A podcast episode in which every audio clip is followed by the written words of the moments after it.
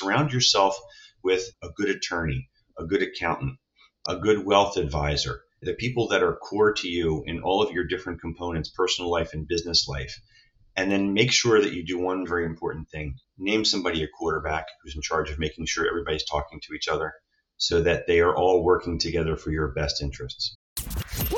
Microphone check one, two. What is this? You're now listening to a brand new episode of the Play Big Faster podcast. Look what you done started. Let's go.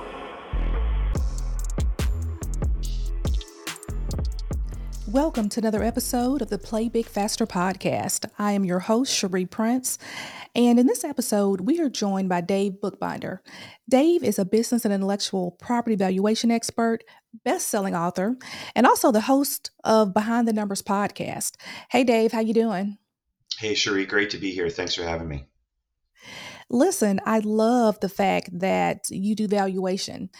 I work with a lot of startups and small businesses, and it's always interesting when I'm talking to a founder and we're talking about the value of their business. They may have been there 30 years and they want a 30x whatever they're asking for on the asking price. And we know that it doesn't work like that all the time.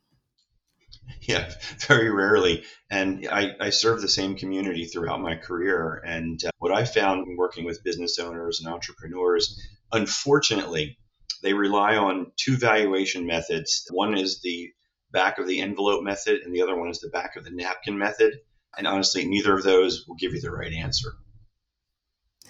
So tell me, how did you get into this space? You hear about little kids growing up, I want to be a doctor, I want to be a dentist. I don't know that I've ever heard anyone say they want to be a valuation expert. hey, maybe now they do because Shark Tank made valuation sexy, or at least I like to think it did because it brought the word valuation into our living rooms. And even my kids asked, "Don't you do something around valuation, Dad?" But to your point, I I never intended to be uh, a valuation analyst. I was going for uh, my master's degree in finance some time ago, and was learning about valuation concepts and looking at job ads on the uh, university job boards and happened to see a consulting role that was open for a company that did valuation consulting and it sounded a lot like what I was learning in grad school and thought that might be interesting. So that's how I got my foot in the door. So, is there one main framework that you start with when you're looking at valuing a business? In terms of methodologies and how you value a business, is that what you're asking? Yeah. yeah. Yeah, so there's three classic approaches to value a company. One is an asset-based approach. I'm not going to get super technical here. If you want to, we'll take a deeper dive. But asset-based approach is really generally used for companies that either are very asset heavy, so think a real estate company, right? Real estate holding company where the value of properties may be depreciated, but the book, but the fair market value of those properties are worth multiples of what book value is. The other flip side for an asset approach is if you've got a company that's going through liquidation. So where they're selling inventory at say 10 cents on the dollar. But generally speaking, for a going concern operating company, we don't really focus much on the on the asset-based approach. We rely on two other approaches. First one's a market-based approach. And I think everybody can relate to this. If you've bought a home or sold a home, you've contacted your realtor, and the first thing they give you is a set of comps, right? Whatever their homes sold for in the neighborhood.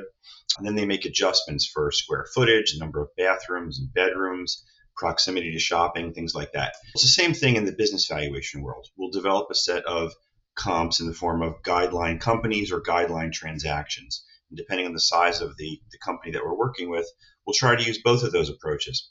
Guideline transactions, what have businesses sold for recently that, that are in your space, that are in your industry?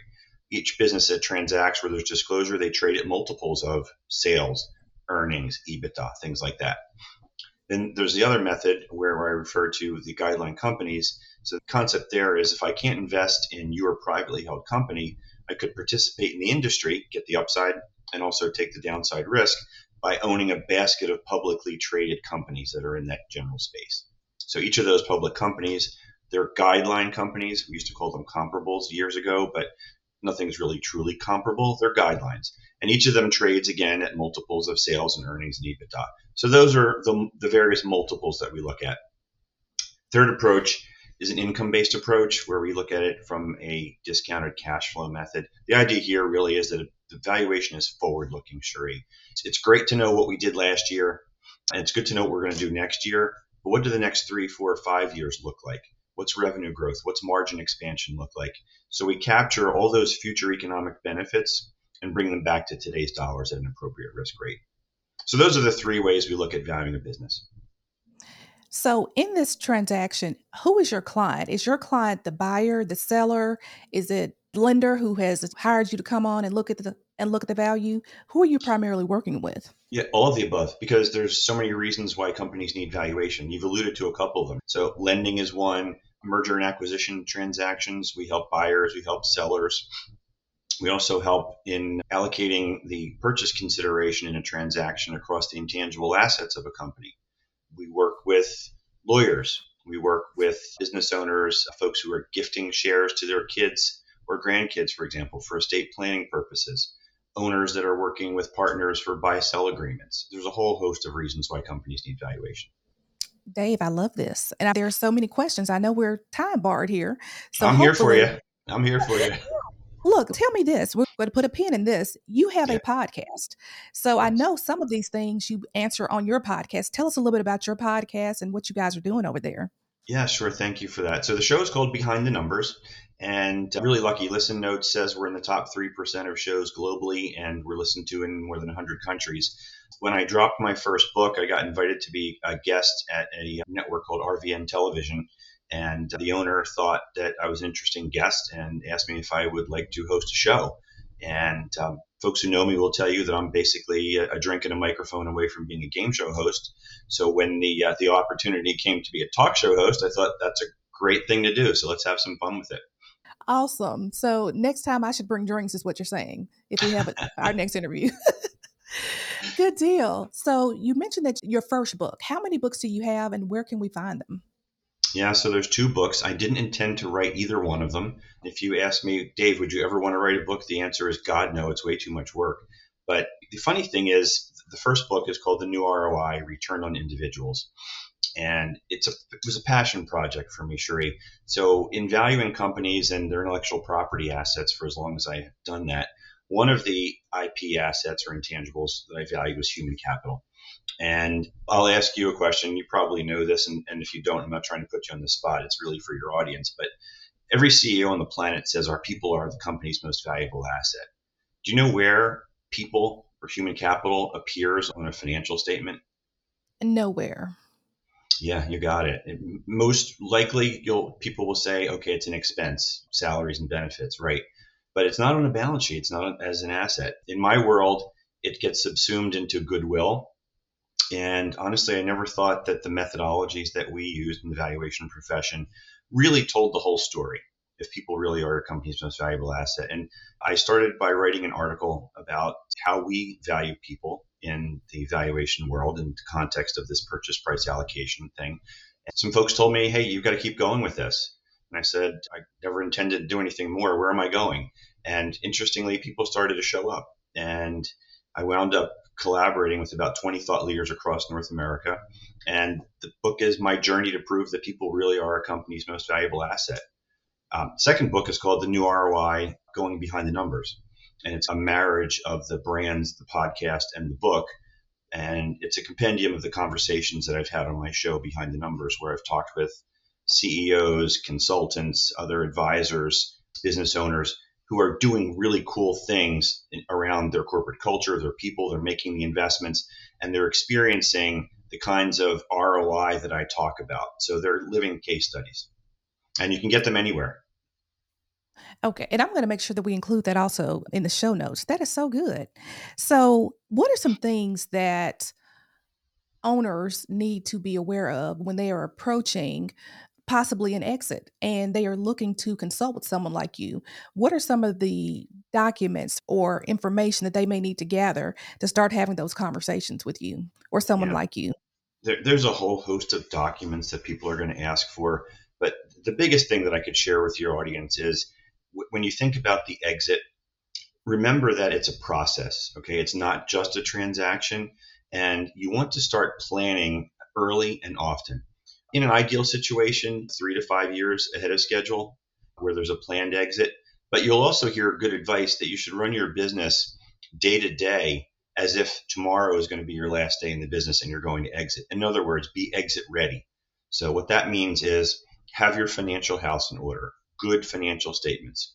As you get closer to an exit, your definition of good financial statements may change. It may be instead of having a good set of QuickBooks that you can access easier as you get closer to a transaction, it's probably going to more look like reviewed or audited financial statements so that a buyer can trust them completely. There's a whole host of things. There's an article on my LinkedIn profile called Thinking of Selling Your Company. Here's five things you need. That may be a good resource for your audience. And there, there's so much more. We could spend an entire episode talking about these things. So, in terms of value, often if there is a company where the founder has been the face of the company or the brand of the company, there are agreements for the founder to stay on for a period of time beyond the actual sale of that company. How do you look at that in terms of value and continuity and what it does to any future value the company may have? Because it's, it is, it's intangible. It's not, there's not a number that you can assign to it. Yeah. So let me tackle it this way. So I'm also a former investment banker. I've spent time in the M&A space.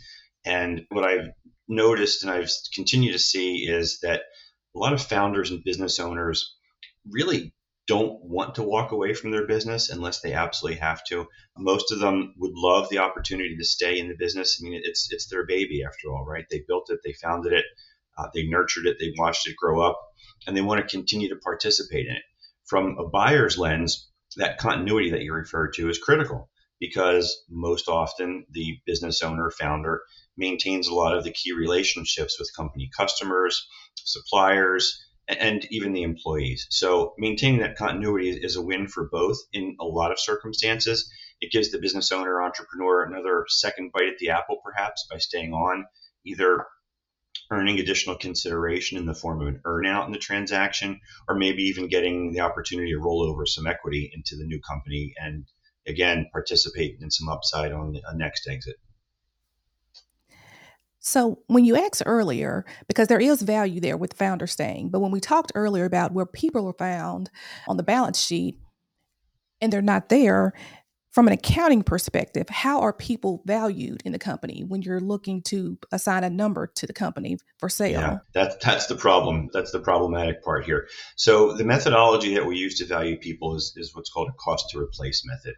Uh, and the idea behind cost to replace is everybody's fungible.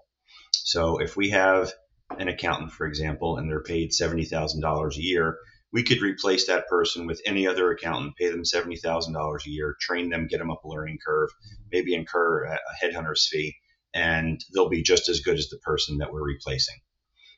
You and I both know that's not the case. It doesn't consider the intangible within the intangibles, the institutional knowledge, right? All that nuanced stuff that you can only get by being inside an organization and, and learning the playing field. So that's how we value people. In terms of where how they wind up on the balance sheet. So in this purchase price allocation, where we're allocating the value of the transaction to the intangible assets of the business, we start by working with the what's called the identifiable intangibles. And the usual suspects are things like trade name, customer relationships, non-compete agreements, patents, technology, all that sexy stuff. We value the workforce in that manner I just described to essentially calculate a rental charge against another one of those assets. Let me explain that. So, for example, if we're valuing a customer relationship asset, the idea there is you can't have a good customer relationship asset unless you have a workforce servicing that customer relationship. So, we charge a rent against the cash flows that are ascribed to the customer relationship value. And that's how we utilize the value of the workforce. And then the workforce value gets subsumed into goodwill. So if someone engaged someone like you, we're thinking, like you said, every day that we may exit and we need to start planning three years ahead. But the actual engagement, generally, how long is that from the time you start working on a transaction that someone, like I said, a six month thing? So if I called and said, hey, I'm looking to sell my business, should I be prepared to work with you three months, six months, nine months? What does that generally look like? Truthfully, it depends. It really depends on everybody's facts and circumstances, depending on where they are in their process. We've got clients that are in the early stages of contemplating and recognizing that they need to be prepared for an exit. And that process can take a couple of years. And it's not only including getting their financial house in order and working with them to help them grow the value of their business because they want to get to a certain tipping point in terms of value where it makes more economic sense for them to think about the exit necessarily, but also getting them coached up and ready mentally and prepared for what the management meetings are going to be like, what life is going to be like if you're no longer with your company and you do go about the exit process. So that's a several year process. The flip side of that is recently just helped a client who came to me and said, Look, I'm talking with somebody who's making some in- interesting noises about acquiring us. What can we do? And in that circumstance, in a matter of just basically two weeks, we were able to pull together some information for them that was able to be tailor made for them, not cookie cutter stuff, but tailor made to satisfy exactly what they needed. It wasn't overkill. It was the Goldilocks answer to what they needed for this particular exercise. And speaking of custom solutions, does it matter if you are a brick and mortar company versus e commerce? Are there some issues that are unique to e commerce companies? Because right now we're in the digital age, and after COVID, everyone's a coach. So you have all these new coaches and digital creators. Is there a difference in the way that you approach it? No, the methods I described to you generally apply uh, across the board. There's certain industries that may be a little bit more nuanced, like cannabis, for example, or crypto. But generally speaking, business is about cash flow. So, what, what does sales look like? What do margins look like? What does growth look like? That's really what investors are willing to pay for. Okay. And you mentioned crypto. I didn't even think of that. What are some things that may be different when you're evaluating crypto? I'll be honest with you, that is not my wheelhouse. So I know enough about it to be dangerous, but that's not an area that I play. Crypto and cannabis are probably the only two industries I've never touched. Yeah. And I mean, there are so many nuances, and even from state to state with the way that they're handled in terms of cannabis. I don't know about crypto. I'm assuming yeah. crypto, there's universal stuff. Yeah. Cannabis has actually evolved over the years and it's gotten more. So, are there any considerations about company culture, or is that just that you consider when looking at valuation? Now you're hitting me in my soft spot. I believe it's all about company culture because that's the whole premise of the new ROI return on individuals. And it starts with leadership, and everyone's trying to get discretionary effort. They want their employees to go above and beyond. And the only way you can really do that is if you have an engaged workforce. And I don't know if you're aware, but Gallup's been doing surveys of employee engagement across the US basically forever. And unfortunately, the needle hasn't really moved much. Roughly one third of the workforce in the US is engaged. Seven out of 10 people are checked out at work every day. Think about that. Seven out of 10 are coming into the office every day, doing the bare minimum or worse, thinking about how they're going to exit your company. So if you can get people rowing in the right direction and in the same direction, that's where you start to see the magic of discretionary effort. And that's where you start to see the economic benefits. You get to see reduced turnover. That's real money. You get to see your employees become brand evangelists. That helps in recruitment and retention. And that's when you also start to see things like increased sales, increased profitability because people are innovative. And you don't have to just take my word for it.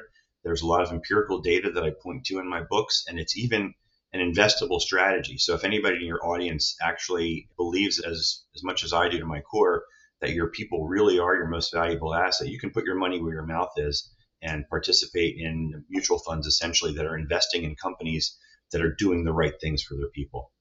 So, Dave, here is the toughest question you will have on the podcast. Uh-oh. If you had one piece of advice to share with an entrepreneur on how to play big faster, what would it be? That is such a loaded question, Scherrie, because you're right. It's, it's a tough one. There, there's surround yourself with great people. And I get this from my own experience in working with thousands of companies throughout my career and also interviewing folks on my show Behind the Numbers. And what I'm recommending is get not only just good employees working with you, but surround yourself with a, we'll call it a personal board of directors, if you will, a good attorney, a good accountant, a good wealth advisor, the people that are core to you in all of your different components, personal life and business life. And then make sure that you do one very important thing name somebody a quarterback who's in charge of making sure everybody's talking to each other so that they are all working together for your best interests. Dave, that was so good. Tell us how we can contact you if we'd like to work with you or just get more information about what you do and who you are. Yeah, sure. Thanks for that. There's so many different ways you can find me. If you're interested in the books, you can find them on Amazon or check out www.newroi.com. That's the website for the new ROI, Return on Individuals. There's some biographical info about me there as well. Also, some interesting HR and motivational quotes that you can download. Several of them have been shared around the world many times. So that's fun. You can check out the podcast Behind the Numbers. It's available wherever you stream. You can also find me on LinkedIn. I'm Dave Bookbinder. And you can also find me at my company's website, which is hfco.com. I am the Executive Director of Valuation Services at Hafele Flanagan. Dave, thank you so much for being with us. Been a lot of fun. Hope we can do this again sometime. Definitely. And until next time, play big faster. Thanks for listening to this episode and remember to play big faster.